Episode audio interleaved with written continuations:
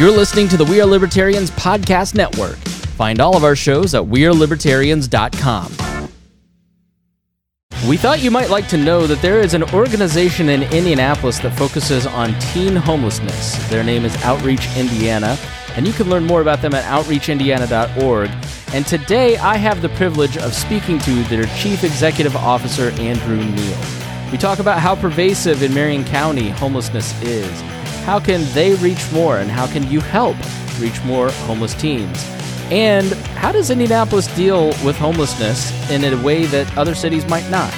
Is that good or bad? We find out more here on The Chris Spangle Show. At Evernorth Health Services, we believe costs shouldn't get in the way of life changing care, and we're doing everything in our power to make it possible. Behavioral health solutions that also keep your projections at their best? It's possible. Pharmacy benefits that benefit your bottom line? It's possible. Complex specialty care that cares about your ROI. It's possible. Because we're already doing it. All while saving businesses billions. That's Wonder made possible. Learn more at evernorth.com slash wonder.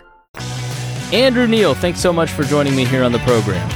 Yeah, thank you. I'm glad to be here, Chris. So, tell me a little bit about outreach. When did you get started and what do you do for the city of Indianapolis?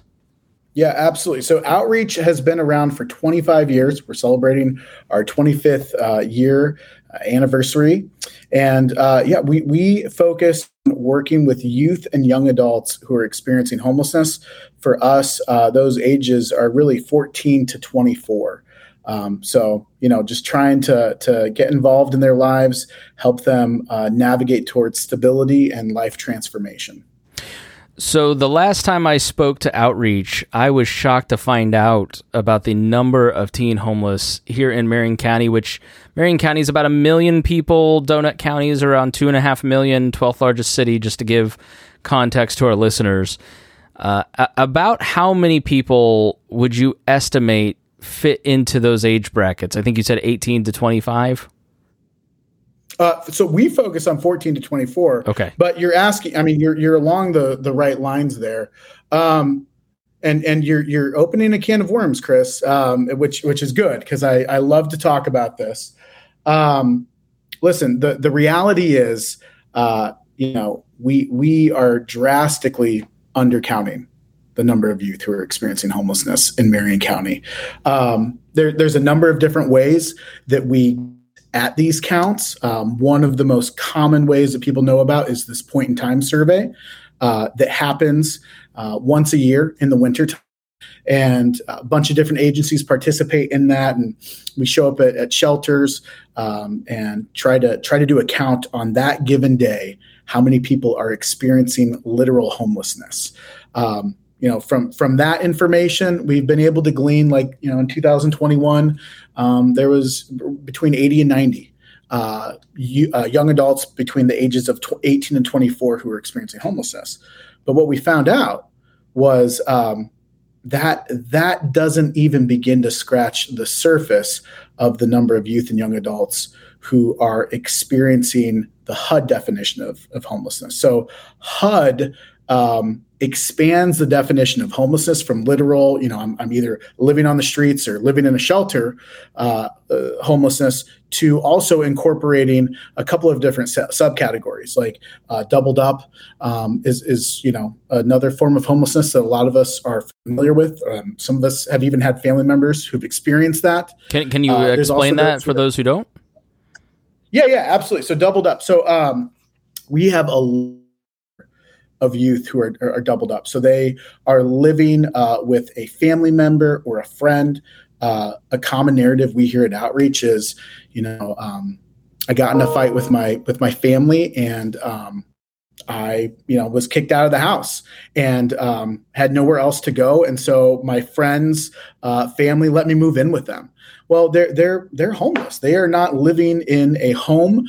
Um, yeah, they're staying in a, a temporary place, it might be an apartment. Uh, but according to HUD, um, according to I think a lot of us um, who work in this field, I mean that that is a form of homelessness. Um, you know, likewise, those uh, fleeing from domestic violence, uh, if they haven't entered into a shelter system, but maybe they've found a, a safe haven somewhere, um, that's that's another form of homelessness. Uh, you, have also got um, you know those who are imminently uh, homeless, about ready to to enter into a shelter. Um, you know that they are individuals who need to be represented in this count as well. And so when we when we start to a- analyze data, um, we realize that we're we're undercounting significantly. Um, we don't, in that point in time survey, look at uh, teenagers, those in high school. Um, now we know that there are McKinney-Vento. McKinney-Vento was the act uh, that was passed to provide protections and resources uh, for children uh, and youth who experience homelessness. We know from schools that there's a large number of McKinney-Vento students, over 2,000 K through uh, 12 12th graders who are uh, experiencing homelessness during an academic year. Um, and so the reality is, I mean, we are hitting, um, we're, we're drastically undercounting uh, the number of youth that are experiencing homelessness in Indianapolis. And um, yeah, I think a lot of people are probably, you know, wondering why. Yeah, and that's my next question is why? How does someone end up experiencing homelessness, especially someone that young? You touched on maybe family issues. Mm um, and I think out out you know in the world, people who maybe can you kind of like give us a picture of who is the population that you're serving. You know, we may when we mm-hmm. think homelessness, I think people kind of build an avatar in their mind of a homeless person. But I have done this show enough to know that that isn't necessarily the case. That this is a very broad range of folks who experience homelessness. Does that apply also to you know that 14 to 24 year old age range? Oh, absolutely. I mean, you're you're, you're spot on. Uh, the the stories, while the individual stories are are drastically different, there are some prevailing themes that we see woven throughout. Um, you know, uh, a, a, number of young people, again, uh, in high school, are asked to leave their homes or their families are asked uh, to leave their homes through eviction or foreclosure, um, and that puts them in, in a difficult situation. Um, we know that there are a number of LGBTQ uh, youth and young adults who experience homelessness at higher uh, rates than their peers.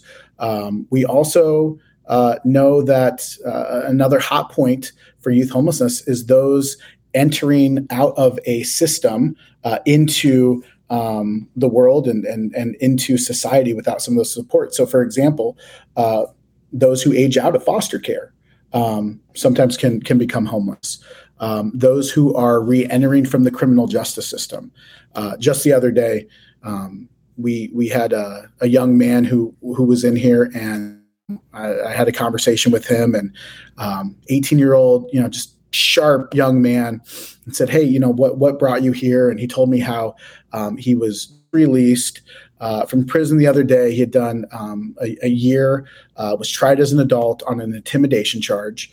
Um, he wanted to go back um, with his family, but they didn't feel comfortable um, having him back home after he was released. And um, the best option that they had for him was to drop him off at, at Wheeler. And he told me, he's like, man, I, I am scared to death because in the last night alone, I've seen guys overdose. I've seen guys threaten to kill other guys. And uh, when, when you're talking about an 18 year old and, and the best option we have for them is uh, an emergency shelter for adults, um, man, that's that's a, a problem in our city. Yeah, let's let's talk about what Indianapolis does because I, I know that we have Chip, which is like a city run centrally it's like an information hub spot. You tell me if I'm getting any of this wrong.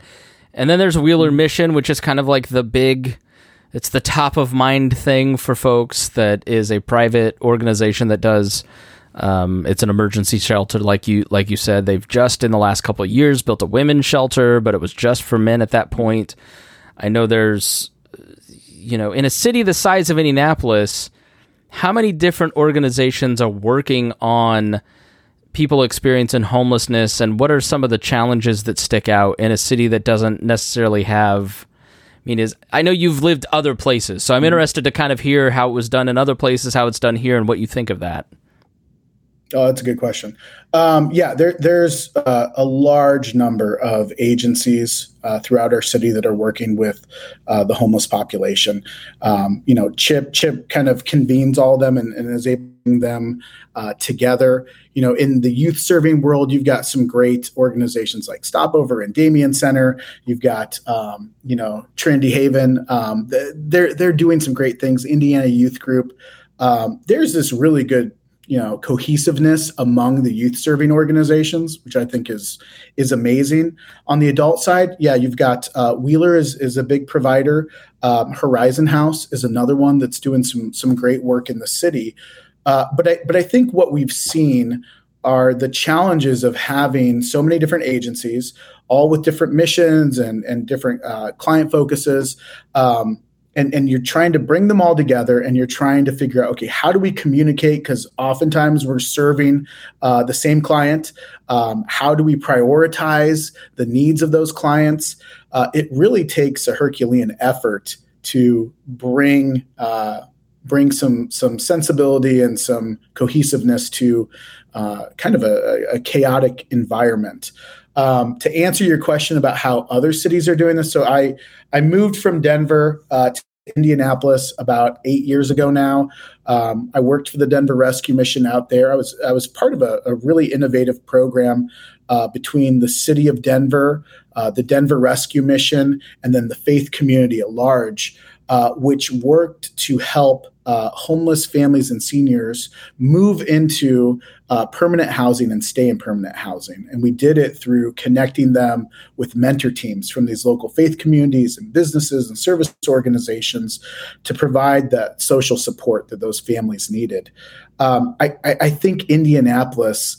Uh, is, is, is starting to to realize hopefully that some of those more innovative approaches are going to open uh, the doors to to better results for our homeless population. So we've got to figure out. I mentioned all these service providers. Um, there, a lot of them are, are agencies. Um, what I didn't mention outside of Wheeler is there's a number of faith-based organizations that are also uh, entering into this this uh, arena and providing services. And sometimes there's a disconnect between the social services and the faith-based organizations. Uh, the disconnect can be over uh, values. The disconnect can be uh, just making sure we don't we have the right people at the table and we don't leave anyone out. Um, we have to figure out a, a, better way to build that bridge. Uh, I, I, can tell you that because I'm, I run an organization that is very involved in the social service agency uh, realm, but we're also a faith based organization as well. And uh, we've been able to navigate that without sacrificing our values, um, but still being a player in some innovative programming that puts us in really good relationship uh, with others. So I, I think Indianapolis has to has to figure out that piece. Um, and I think you know from from a larger scale perspective, man, what what is Indiana good at? Um, at the end of the day, uh, Hoosiers are are known for their hospitality. I mean, I think that's something that we pride ourselves on. Um, and what we know about hospitality and how that works with homelessness is. Uh, those who experience homelessness, one of the greatest indicators of the success to not reenter homelessness is the social support and the social connection that they have. So, what would it look like um, if you know we had something like in Denver, where uh, there there was social support for youth and young adults uh, if they moved into you know a carmel location or they moved into lawrence or you know they moved uh, into the 46201 zip code that they were connected with other individuals who said yeah i'm going to walk alongside you during this first year as you kind of get your feet. I'm going to show you the ropes in this community um, and you know when you have a bad day uh, when you want to flip off your boss and, and walk off the job um, you've got someone who's who's in your corner and who's going to talk you through that. I think that would make a tremendous difference because the reality is as much as we want to provide really good programs and services uh, to the to the the homeless individuals that, that we get to work with programs and services can only move the needle so much but relationship is often the ter- determining factor uh, for success yeah, I mean, I'm a libertarian, in full disclosure, but I'm a mm-hmm. communitarian because I've just come. I mean, it comes from my Christian faith. Like there is, no, we are all interconnected in significant ways, and doing the public affairs show combined with the pandemic just impressed upon me the absolute necessity of community and the way that that builds bridges in ways that politics can break down. You know, our, our last uh, conversation was about domestic violence and the contributing factors to domestic violence, and it was we need more empathetic conversations and more community and more people to reach out. It's you see it kind of in the gun violence conversation. Who was intervening in this situation? You know, with the ending of Roe v. Wade, who's going to take care of you know the women and the kids and what happens after that stuff? Um, how and and that's sort of the the point of this show is encouraging people to step up, serve your circle, be a part of solving some of these issues by taking care of the 100 people around you and getting engaged with organizations like you. Where where would somebody start if they wanted to take on that task of partnering with one of your kids and helping them mm-hmm. transition out? Like, what would that look like? And are there organizations that do that sort of stuff, or is that something that outreach does? Yeah, absolutely. Um, you know, I I think where we are going, um, and what my heartbeat is is uh, it's it's not just about providing services to these youth and young adults. It's about connecting them to great relationships.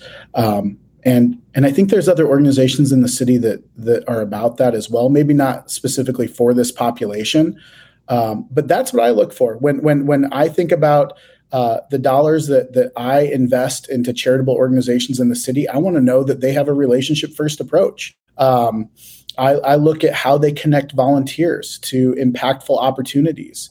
Um, that that's something that's that's very much uh, on my radar when I think about you know organizations that I want to support and get in partnership with. Uh, outreach, uh, th- that's the reality of, of of the calling, um, you could say that, that we have in this organization. Um, yes, we're we're helping youth and young adults find stability and life transformation, but we're also um, introducing these youth and young adults to other individuals who can open doors, who can um, provide reconciling relationships in a way that uh, a program or a service never could. And and in return i can almost guarantee every volunteer who walks in their door when you sit across the table from a youth or young adult who has experienced homelessness and you get into relationship with them i, I always hear i don't know how i'm going to relate to them but the reality is, Chris, I mean, we, we have all experienced brokenness. We have all experienced pain and suffering. We all have a story to tell, and all those stories matter. And story is the most powerful connecting element. And if you can, if you can be vulnerable enough to hear another individual's story and to reciprocate with your own, you can connect with any single one, any single person, no matter how different they are. So we talk about the turmoil uh, that, that the last couple of years have been since the pandemic, since you know, um, since the, the the unrest and the and the protests uh, throughout the nation. We talk about uh, the divisiveness of Roe v. Wade and all these different political elements. But what I'm interested in are the individual stories. Um, because I can sit down across a table from another person who I think, man, I, politically we don't align socially we don't align. Uh, you know socioeconomically we don't align. But when i hear your story and i recognize you for the person i mean not to get preachy chris but for for, for the image bearer that you are um, then guess what? That that breaks down those walls. I want outreach to be a place where man you could come in and you could get to know a youth and you learn just as much from them as they learn from you. That'd be a pretty cool experience. Yeah, we uh, interviewed Starfish Initiative, which pairs mentors, you know, families, economically disadvantaged kids with cross cultural folks to share different experiences to help them get them into secondary, post secondary education. You know, you just see the the stories that come out of Big Brothers and Big Sisters and you know all that mentoring stuff is is just so important for kids um, and adults i mean i still i i still need mentoring all the time as i near 40 um, you know one one question I, I, know are you a pastor still I, I know in your bio it says you are, are you a pastor of a church Yeah, uh, I'm not. I'm not pastoring now at a church, um, but I uh, am still an ordained pastor. So yeah, I, I get out there, and you know what? Uh, once a pastor, always a pastor, and so there's still that ministry element every day at my my day job. So there's so much conversation. This is sort of something that grates on me a little bit, and I don't, know, you know, you probably spend far less time on Facebook and Twitter than I do um, because of our different jobs. I think there's a sense that the church, the church has certainly earned some of its bad reputation as a whole, but in your daily experiences, kind of working within these spaces, is there a defense of Christians in their service of vulnerable populations, and what is that case? Yeah, uh, man. Okay, so that that is a big topic. The reality is, um, you know, I, I'm not going to completely defend the churches. Listen, the reality is, there's a lot more that can be done. And we can talk about that in a second. But some of the things that have been done are often glossed over. And I think that's unfortunate, right? Um, Christians in the United States, I think um, some of the statistics I've read, and I, I don't, I, we'd have to source them out, but they uh, they have led the way in the number of adoptions um, and uh, and their involvement in foster care. I mean, I think you think back to some of the pillar organizations that have been in the social services sector. Um, you think back to a YMCA, you know, was started as a faith based organization, has this long-standing history, still has its faith-based roots.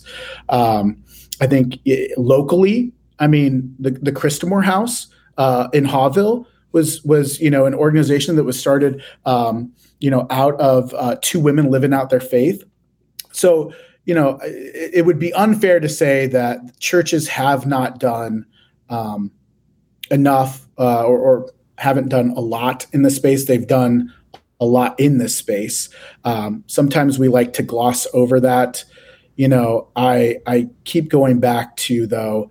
Um, there are some really good organizations uh, that have been spun out of churches um, over the last even decade.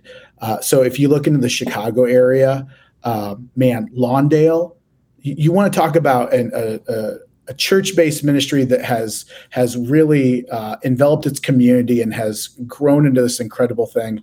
Um, man, they, they are doing some amazing development work in that city. Uh, the Christian um, uh, the the other Christian groups in the city that, that are doing that. You know, there's some churches like Brookside, our, our home church, um, that, that we had been a part of. You know, they're doing some incredible things. Um, we, we get to see a lot of that that's happening. But but the reality is, I think why people say that though is because uh, because of the megaphone that um, those in our faith often use, right? And so it's very easy for me as an individual to get on social media and to put out this post proclaiming my position on something. And uh, for and naturally, then people are going to ask, well, okay, that's your position, but what are you doing to solve this problem? And it's it's not fair to say, well, I can tell you what my church is doing to solve this problem, or I can tell you what you know the YMCA that I give to is doing to solve this problem. Um, I mean, if we're going to enter into that space, man, I I better be invested personally in in solving that problem. Now, my job as the CEO of a nonprofit in this industry is to then give you, Chris, an opportunity to get personally involved in solving that problem.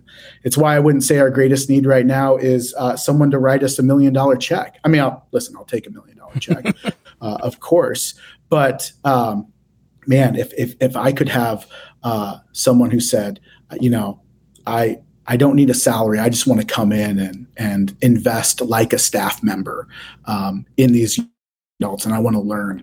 That's I mean that's a, that's a that's as good as as as a check to me. Um, we have to reach out and provide those opportunities in this sector.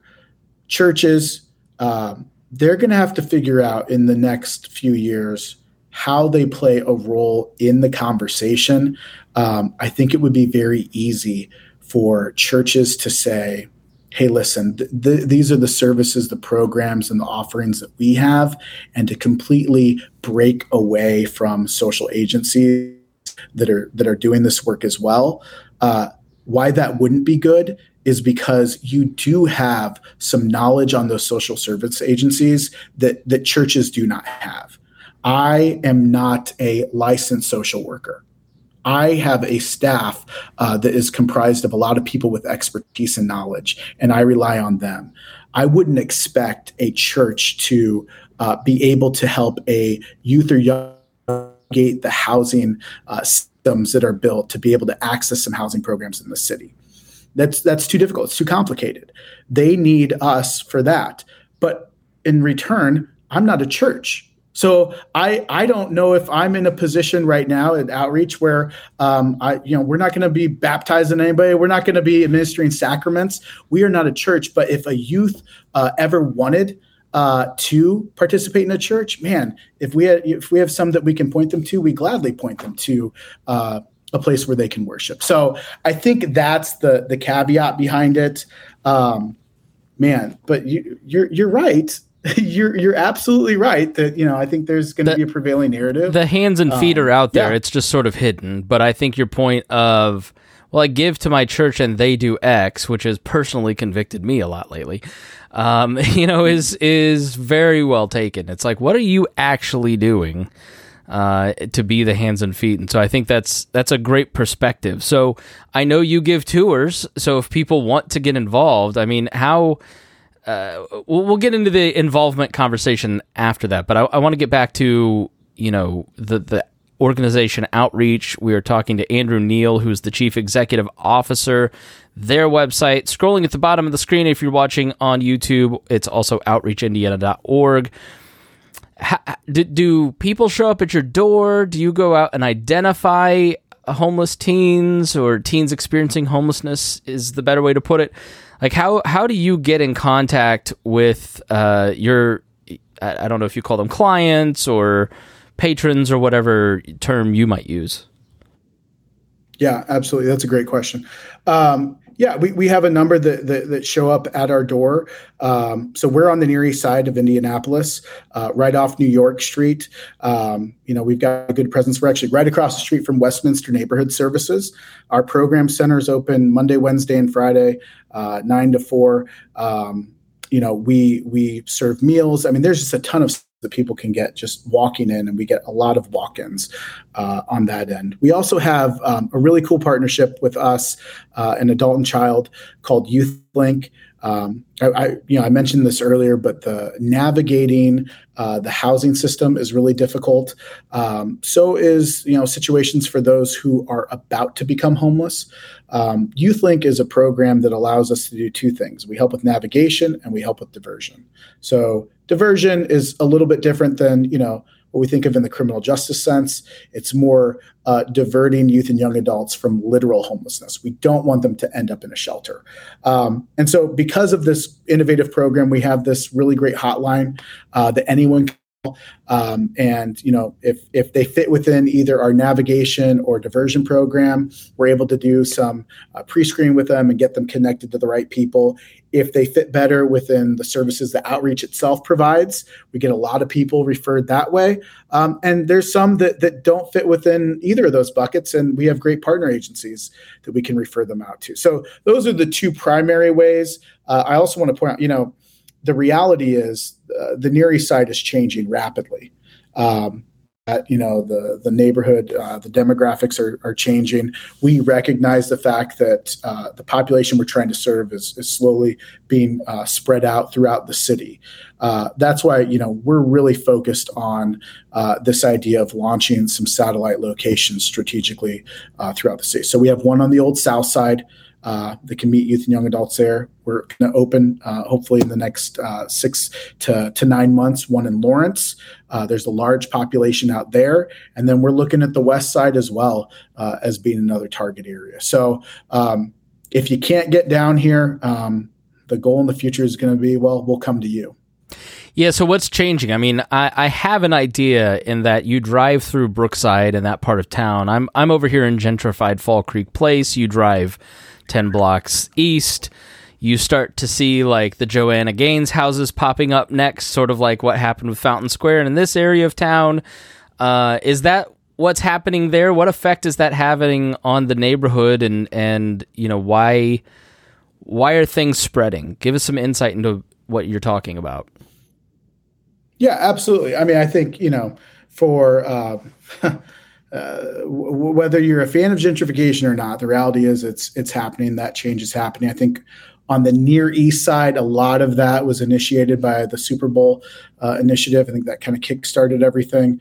Um, I think we imagined that it would take a little bit longer for that change uh, to embed itself uh, than what it has. I, I, feel like the pandemic has only um, accelerated uh, that transition. And so, what we're seeing around here is, um, you know, before there were a number of abandoned, uh, burnt out houses. Um, you know, now we're seeing a lot of those uh, houses are sold, oftentimes to out of state property owners um, or people who are going to flip them and, and, and make a good profit off of it.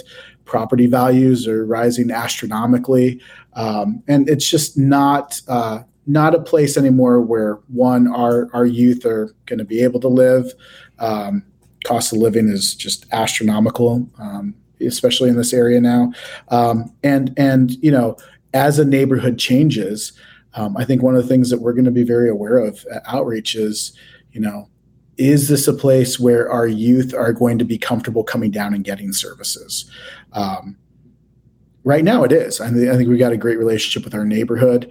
Um, but if that ever changes, I think we're going to have to adapt and, and figure out what it looks like. Because the reality is, you know, in, in Scripture even told us this: the poor, the poor will always be there, um, and we've got to be prepared uh, to minister to them wherever they go. Yeah, there there was a I think I've talked about it on the show a little bit. There, you know, there was a center proposed right by, and, and the neighborhood mobilized, and it's no longer going to be built right here.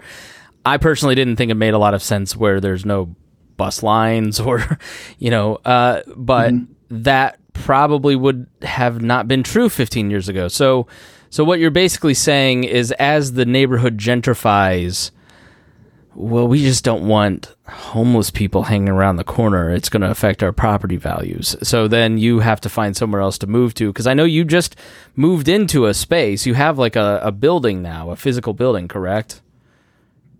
Yep, a two million dollar beautiful building. Um, it's you know it's five years old. Um, but I mean we're we're even bursting at the seams. And mm. yeah, obviously we don't want to uh, to have to to move out. And and I don't think we're we're anywhere close to that. Um, but that's the reality. I mean, uh, not not to say that Indianapolis is Denver, but Denver not too long ago went through the same process with their homeless shelters downtown, where as the downtown demographics changed, uh, businesses were very clear: we do not want the homeless hanging around downtown. And Denver tried to figure out what that looked like. They tried to institute a no camping ban. Um, and then they were shocked when homeless people started to matriculate outside of the city center and they're ending up in suburbs. Um, it, you know, I, I, think we wrestle with that. Uh, just like you were explaining, I, you know, as as neighborhoods change, I think what we desire in a neighborhood uh, starts to rise to the surface, and and oftentimes um, some of those values uh, just don't equate with the people who are there, and um, it, it, can be very unfortunate. Um, we can uh, on our end of outreach we can advocate for our youth and young adults and to have this be a, a place for them. Um, and i think there's a lot of other partners here over here that, that would say that they're open to that as well. Westminster's one of them. Englewood uh, is another one that's doing some great things. Shepherd's right over here uh, in this area. I mean all of us are advocating for those individuals.